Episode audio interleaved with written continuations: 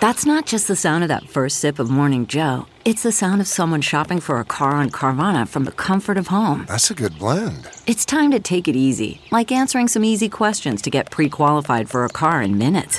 Talk about starting the morning right. Just like customizing your terms so your car fits your budget. Mm-mm-mm. Visit Carvana.com or download the app to experience car shopping the way it should be convenient, comfortable. Ah. Good morning. I'm Randi Naughton at Fox 2 with your St. Louis news, driven by Bommarito Automotive Group. St. Louis businessman John Rallo will be sentenced today. This is for his role in the scandal involving former St. Louis County Executive Steve Stenger. Rallo pleaded guilty last July on bribery charges in the pay to play scandal. In October 2014, Stenger accepted a campaign donation from Rallo. Stenger also said he would help Rallo get St. Louis County contracts. Rallo could get up to 20 years in prison.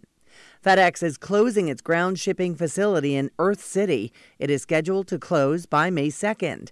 About 125 full time and part time workers are affected. They are non union workers. FedEx says those workers can apply for jobs at other locations in the area. Know before you go. Crews will work on westbound I 70 at the Blanchette Bridge, so expect a much slower trip throughout the weekend. From the Fox 2 Weather Department, we are waking up to a chilly and dry morning with some high clouds over the area. Temperatures will warm into the low 60 with gusty winds. Expect another chilly night tonight with low temperatures dipping into the 30s. Friday will be nice but cooler with temperatures mostly in the 40s to near 50. Saturday sunny with a high near 60.